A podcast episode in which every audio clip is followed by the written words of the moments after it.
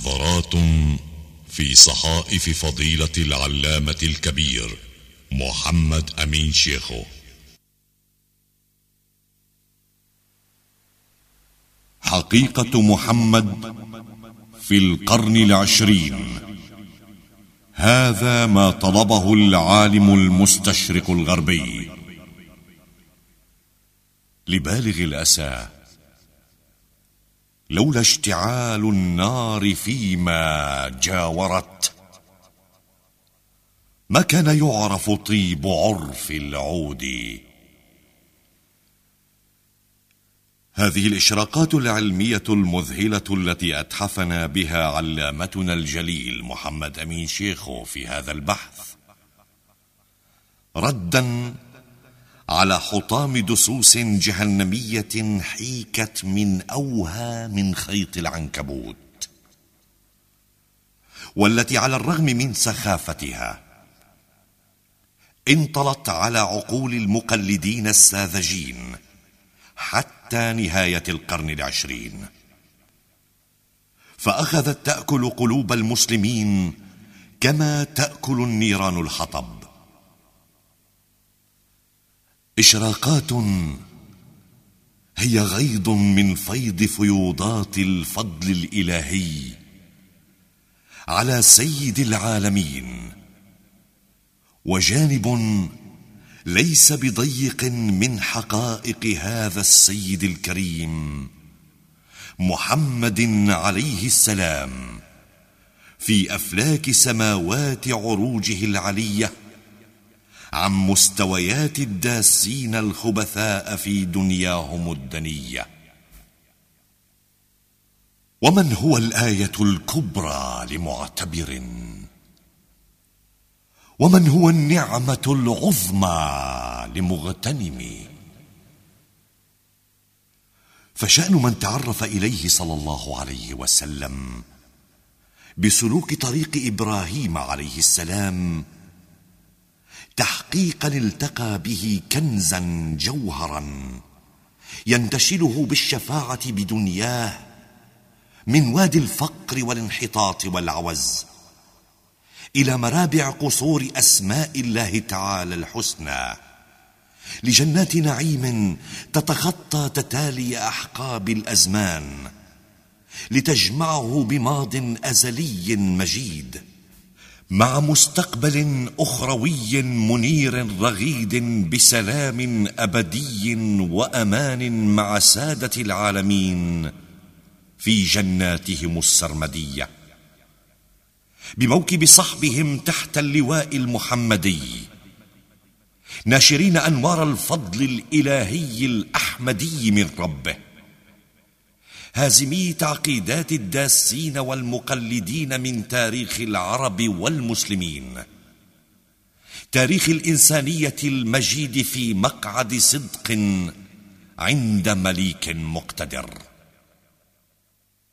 أخي العالم المسلم قد تبين لي من سماعي لبحثي الحجاب وتعدد الزوجات في دينكم أن الإسلام دين قوي متين مترابط بقانونه الذي سنه فهو رحمة للبشر وفيه أرقى تربية نفسية للنفوس كما بينه العلامة الكبير محمد أمين شيخ مستندا إلى كتاب الله وحده وهو القرآن وما وافقه. وبذا انتفت الصورة الهمجية التي وصم الجهله من المسلمين دينكم بها اخذا عن الزنادقة المجرمين أرباب الدسوس الإسرائيلية. ولكن يا أخي هل صحيح أن محمد بن عبد الله أخطأ بقضايا كثيرة بنية حسنة فعاتبه ربه وصحح له خطأه؟ ومنها أخطاء قد تصل للشرك كما بقضية الغرانيق وغيرها. الأنبياء بلا شرك ولا خطأ. منزهون اصطفاهم بارئ الرسل. فكلهم من إله العرش مقتبس علما. هداه لنا نورا من الأزل. مواصلون عليه في كمالهم. قد حماهم به من هفوة الزلل. لا لن نصدق قولا يدعي خطأ. لا يبصر النور من عيناه في علل أخي الباحث إن عدم معرفة الإنسان بمقام النبوة وما ينشأ عنه من العصمة قد يجر الإنسان إلى الاعتقاد بإمكان وقوع الخطأ من الأنبياء. زعما منه أن الأنبياء كغيرهم من الرجال. وقد يتفاقم به الأمر فينسب لهم الخطأ ويسعى في تأويل أعمالهم العالية بما لا يليق بشرف مقامهم ومكانتهم. وفي ذلك ما فيه من تباعد النفس عنهم والحرمان من محبتهم وتقديرهم. والله تعالى يقول في حق رسول الله صلى الله عليه وسلم فالذين آمنوا به وعزروه ونصروه واتبعوا النور الذي أنزل معه أولئك هم المفلحون. رجاء ما هو مقام النبوة والعصمة التي تنشأ عنه؟ فإني أتوق إلى سماعها. يا أيها السيد الكريم لك ما تريد ولك الحق فيما تسأل. بل وعين الكمال التعلم والسؤال. فمن الواجب علي أن أبين لك معنى النبوة. فإذا عرفت ذلك استطعت أن تقر بعصمة الأنبياء جميعا. وعدم وقوع خطأ منهم في أي حال من الأحوال. لا سيدنا محمد فحسب.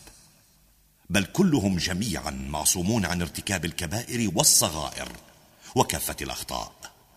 فهم دوما على صواب وليس عليهم أمر يعاب كلهم كاملون مكملون.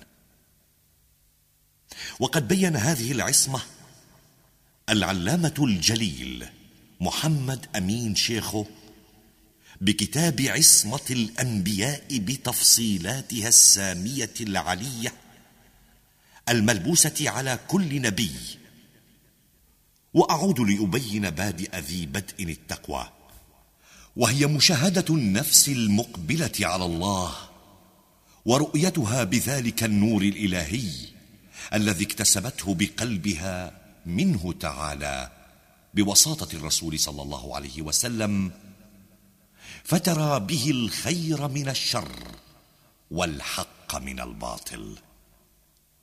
فالنور الإلهي يكشف للنفس عما في الأمور المحرمة أو المنهيات من شر فتتقيها بعدا عن أذاها وضررها.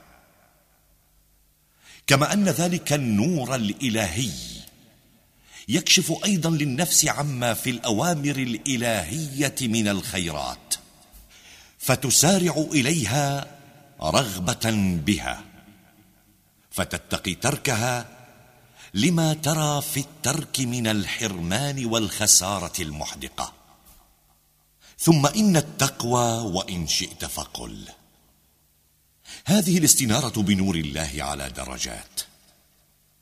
فكلما كانت صلة النفس بربها أعظم وكلما كان إقبالها عليه تعالى أشد وأدوم كان نورها أكثر إضاءة لها وكشفا وكانت رؤيتها أعظم وضوحا. وكيف يخطئ من في الضحى يتطلع؟ وأسفاه على البشرية المساكين فكافة علماء الدين وأرباب اللغة لا يفهمون من كلمة التقوى الواردة في القرآن إلا كلمة الوقاية. أي اتقى شيئا بشيء مجرد ألفاظ لغوية ميتة لا معاني ضمنها. فالحقيقة أنه في هذا الزمان لم يبق من القرآن إلا رسمه ولولا هذه الشروح لتم هجر القرآن لعدم فهم معانيه السامية. فهل ثمة مثال لإيضاح التقوى من فضلك؟ ذلك لأن الله تعالى يكرر ويؤكد على التقوى. لا شك لأنها ثقيلة بالميزان. يا أخي مثل التقوى بالنسبة للمؤمن ذي الإقبال العظيم المتواصل على حضرة الله كمثل مصباح بين يديه شديد التوقد مستمر الاشتعال قوي النور والإشعاع في ليل أليل بهيم رهيب. يرى به طريقه فيتقي به الوقوع في المهالك ويختار السبيل الواضح الأيسر للنجاة وللخير والسعادة. لطفا آه، كيف تكون التقوى في الأنبياء إذن؟ سؤال عظيم. هذا عن التقوى لدى مؤمن قوي. فكيف تكون عند النبيين؟ أو هل ثمة مقارنة بين نبي ومؤمن؟ بالطبع لا.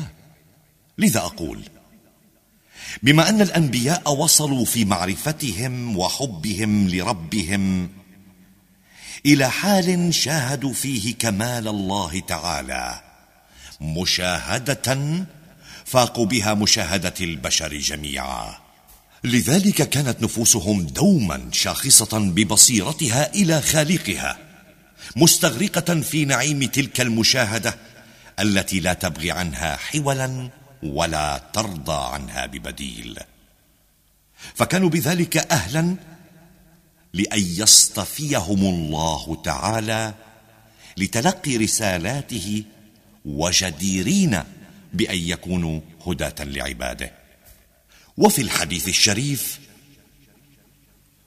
نحن معاشر الأنبياء تنام أعيننا ولا تنام قلوبنا. فإذا عرفنا أن هذا حال الأنبياء استطعنا أن ندرك دوام استنارة قلوبهم بنور خالقهم. وأن نعرف أن صاحب هذا المقام دوما على نور وهدى من ربه. فابدا لا يخطئ. ومن هنا العصمة. عفوا إنها فرصة عمري النادره التي أحظى فيها بكنوز المعرفة العليا هذه. ولك شكري فما معنى كلمة النبي؟ آه كلمة النبي تعني المتنبئ بالحق. فلا يمكن أن يفعل فعلا. أو يقول قولا أو يخاطب انسانا أو يمازح احدا. كما لا ينزل منزلا حربيا ولا يسلك طريقا إلا وقد ظهر له بنور الله. الفعل المناسب والقول أو الخطاب اللازم والمنزل الحربي أو الطريق الملائم. فالله دوما هاديه ودليله. وهو ابدا وليه وحبيبه. إلى ذلك أشارت الآيات الكريمة في قوله تعالى الله ولي الذين آمنوا يخرجهم من الظلمات إلى النور. صدق الله العظيم. فكيف بالنبيين؟ فهو وليهم ودليلهم ومرشدهم. فهم الذين لا يسبقونه بالقول وهم بأمره يعملون. وهم الذين لم ينقطعوا عنه جل وعلا طرفة عين. فلا ظلمة في أنفسهم بل عصمت بإقبالها الدائم على ربها من كل معصية وتتجلى فيها الطهارة بأجلى معانيها. حيث لم تتلوث نفوسهم من الدنيا أبدا.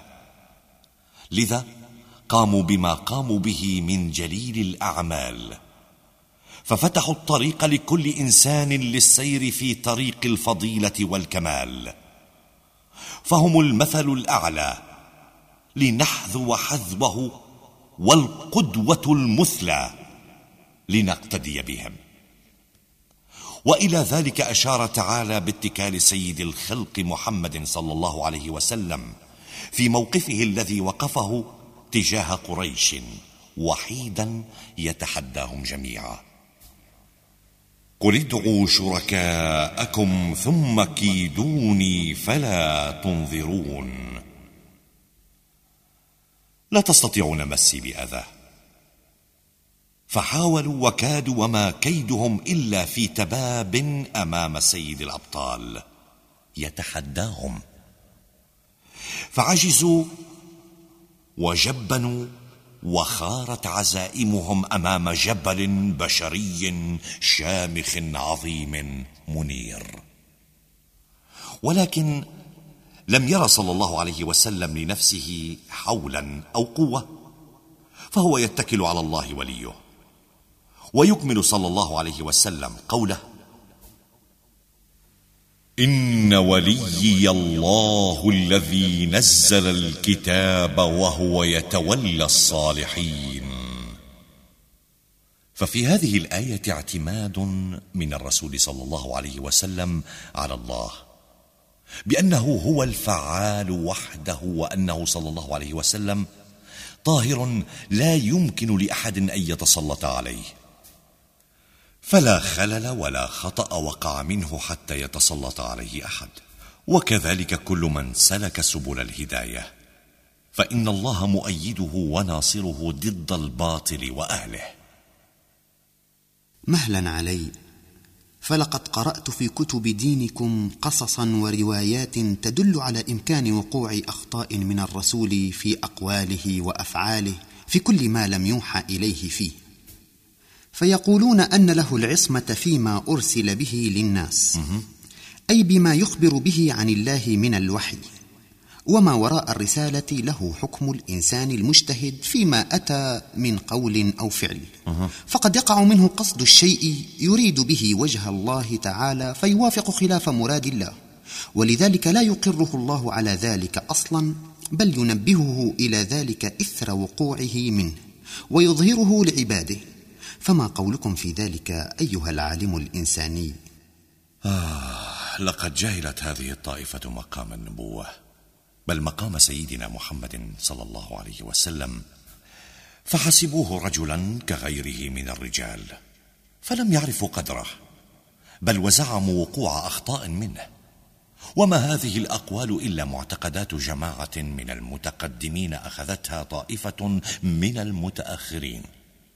وبنوا عليها نظريات وهم يحسبون أنهم يحسنون الصنعه ولو عرفوا مقام النبوة كما ذكرت لك وما ينشأ عنها من العصمة لما أخطأوا في تفكيرهم ذلك الخطأ البعيد. بل لو سلكوا طريق الإيمان لاستنارت قلوبهم وتحلت نفوسهم بالكمال. فعرفوا أهل الكمال. ولا يعرف أهل الكمال إلا أهل الكمال. ولما وقعوا فيما وقعوا به من الانحراف الذي يحسبونه هينا وهو عند الله عظيم. فهم يزعمون أن الرسول قد يقع منه الخطأ فيما لم يوحى إليه فيه وحي. ثم إن الله تعالى لا يقر رسوله على ذلك. ويصحح له خطأه ويظهره لعباده كما تفضلت. وبنظرة واحدة إلى هذا الزعم يظهر خطأهم فيما بنوا أقوالهم عليه. فإذا كان الإيمان الصحيح يقرر أنه لا يستطيع أحد في هذا الكون أن يقوم بحركة أو يتكلم بكلمة أو يطرف طرفة إلا بعلم الله تعالى ومن بعد إذنه. فكيف يقع الخطأ ممن اختاره الله تعالى مبلغا لرسالاته وخليفة له على خلقه؟ ومن هو الأسوة المثلى لنقتدي به؟ كل آذان صاغية فأتمم بوركت خيرا. فيا طالب الحقيقة أقول لك إن التصديق بهذا معناه أحد أمرين. اولا فإما أن الله تعالى ليس بعليم. ولذلك يقع الخطأ من الرسول ثم يصل ذلك إلى علم الله تعالى فيصححه له. ثانيا وإما أن الله تعالى مع علمه بمجريات الخطأ يترك رسوله يخطئ ثم يبين خطأه للناس وليس لذلك من معنى إلا فضيحته والحط من شأن الرسول وإضعاف اعتماد الناس عليه فيما يأتيهم به من عند الله. وتعالى الله عن أن يرسل رسولا للناس يبلغهم رسالاته ويجعله هاديا لهم وقدوة ودليلا ثم يظهر لهم خطأه ليضعف مكانته في نفوسهم ويوقع الشك به في قلوبهم. لذا فلا يطيعوا هذا الرسول لظنهم النقص فيه. وقد جبلت النفوس على حب الكمال فبعدم طاعتهم له لا يطيعون الله. فهل في زعمهم أي منطق يرضى به عاقل؟ لا لا لا هذا لا يمكن. فالله أعلم حيث يضع رسالته. أنا آمنت بقولك العالي الرفيع. فهو المنطق السليم والذي أوصى به رسولكم بقوله إنكم ستختلفون من بعدي فما جاءكم عني فاعرضوه على كتاب الله فما وافقه فمني وما خالفه فليس عني وإن على كل حق حقيقة وعلى كل صواب نورا فما وافق كتاب الله فخذوه وما خالف كتاب الله فدعوه فهل ثمة أي دليل أو قول يثبت لي كلامك بما لا يقبل الجدل فيه من القرآن الكريم على عدم إمكانية وقوع أخطاء من الرسول؟ حقا لقد شرحت صدري بطلبك هذا. فقرآننا هو الكتاب الوحيد لدينا المضمون والذي قال فيه تعالى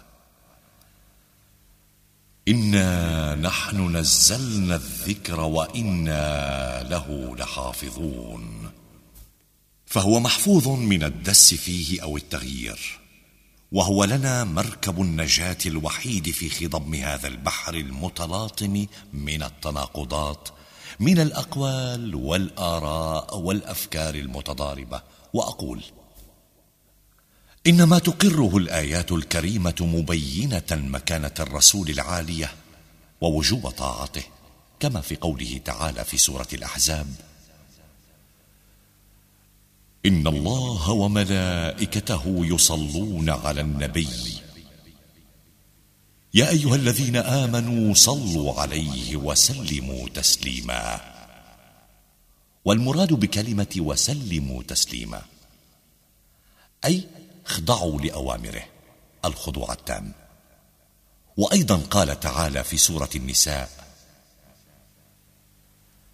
فلا وربك لا يؤمنون حتى يحكموك فيما شجر بينهم ثم لا يجدوا في أنفسهم حرجا مما قضيت ويسلموا تسليما. فلو أنه يخطئ لما منحه تعالى هذه الصلاحية المطلقة وأمرنا بالاستسلام له ولبلاغاته الحسنة لمن يرجو لقاء الله واليوم الآخر. ونحن نسلم بما جاءنا به تسليما تاما أنه عن الله تعالى. وقوله تعالى في سورة النساء من يطع الرسول فقد أطاع الله. لأنه صلى الله عليه وسلم مبلغ كلام الله لخلقه. كذلك قال تعالى بسورة النجم وما ينطق عن الهوى إن هو إلا وحي يوحى فهو صلى الله عليه وسلم لا يتكلم حرفا أو ينطق كلمة إلا بالله وبرضاه وإذنه. وعن شهود واستنارة من الله تعالى.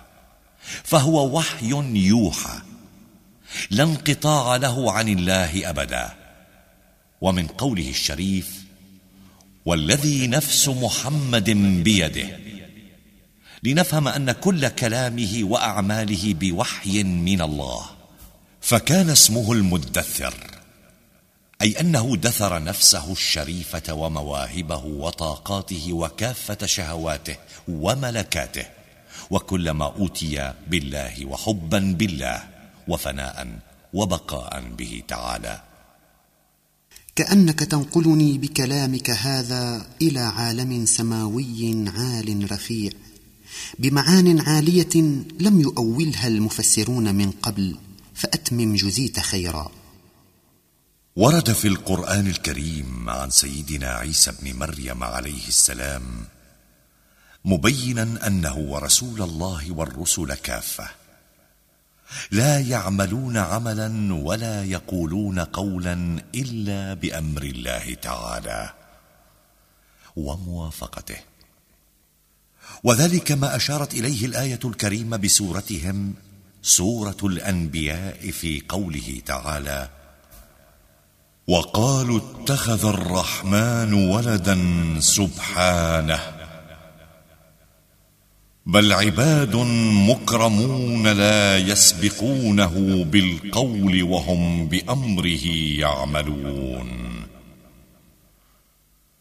ولا تحسبن أنني أستطيع في هذا الوجيز الموجز أن أتحدث لك عما بدا من هذا الرسول الكريم سيدنا محمد صلى الله عليه وسلم. من التضحيات الكبيرة وما قام به من الأعمال الجليلة في سبيل إقالة عثرات الإنسانية المعذبة والأخذ بيدها إلى مناهل الخير والسعادة. ويعجز القلم والبيان أن يحيط بمن طوى عليه قلبه الرحيم صلى الله عليه وسلم من رأفة ورحمة وإخلاص وتفان وحرص على إنقاذ هذا الإنسان ايا كان وهدايته إلى منابع الحق وسبل الخير والسلام والإيمان.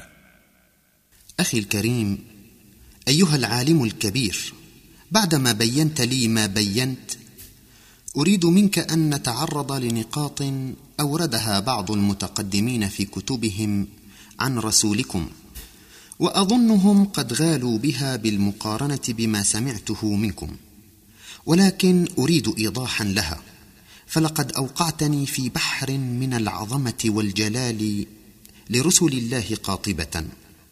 ولكن هذه الروايات والأقاويل تقض مضجعي وتثير تناقضات في تفكيري بين ما سمعت من تعظيم لرسولكم في الكتاب المقدس القرآن وما ورد من روايات تزعم وقوع الأخطاء. لا عليك يا أخي الباحث الحر. فلطالما استخدمت تفكيرك وهو ميزانك الذي ميزك الله به على سائر المخلوقات فقرنت كلام الروايات ورددتها إلى الكتاب المقدس القرآن. ستصل حتما إلى جادة الصواب. وإني سأستعرض معك ما تريد. الأنبياء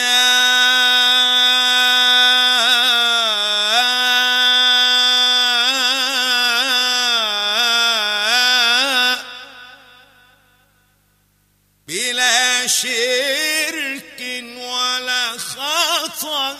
الأنبياء بلا شرك ولا خطأ. منزهون اصطفاهم بارئ الرسل. منزهون اصطفاهم بارئ الرسل. كلهم من إله العرش مقتبس. فكلهم من إله العرش مقتبس علما. فكلهم من إله العرش مقتبس علما هداه لنا نورا من الأزل. هداه لنا نورا من الأزل. فكلهم من إله العرش فكلهم من إله العرش مقتبس علما. مقتبس علما. هداه لنا نورا من الأزل. هداه لنا نورا من الأزل. مواصلون عليه. مواصلون عليه في كمالهم في كمالهم قد حماهم به من هفوة الزلل. قد حماهم به من هفوة الزلل. واصلون عليه في كمالهم. مواصلون عليه في كمالهم. قد حماهم به من هفوة الزلل. قد حماهم قد حماهم به من هفوة الزلل. لا. ولن نصدق قولا يدعي خطأ. لا يبصر النور من عينه في علل. لا. لن نصدق قولا يدعي خطأ. لا يبصر النور من عيناه في علل. ولن ولن نصدق قولا يدعي خطأ لا يبصر النور من عيناه في علل. يا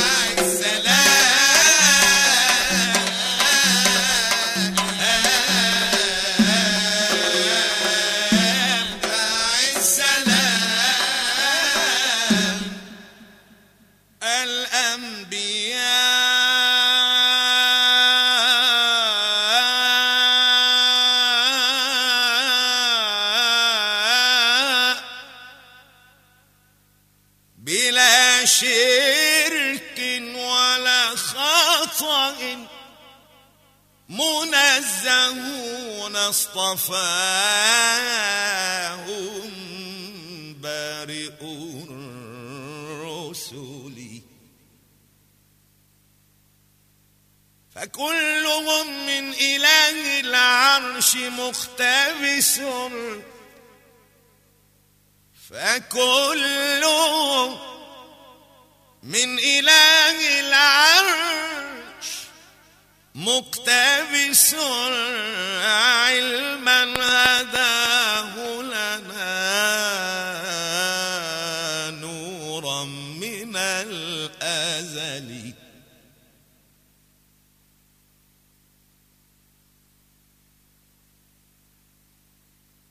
فكلهم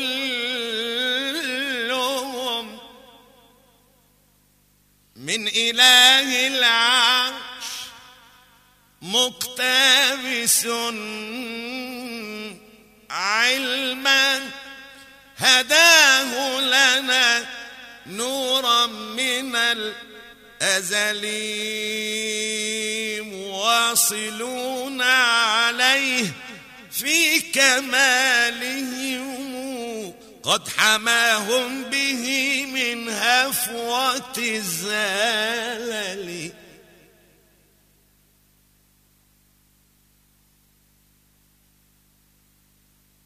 مواصلون عليه في كمالهم. قد حماهم قد حماهم به من هفوة الزلل. ولن نصدق قولا يدعي خطأ. لا يبصر النور من عينه في علل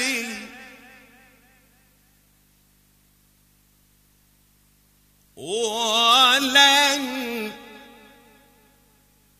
ولن نصدق قولا يدعي خطأ لا يبصر النور من عيناه في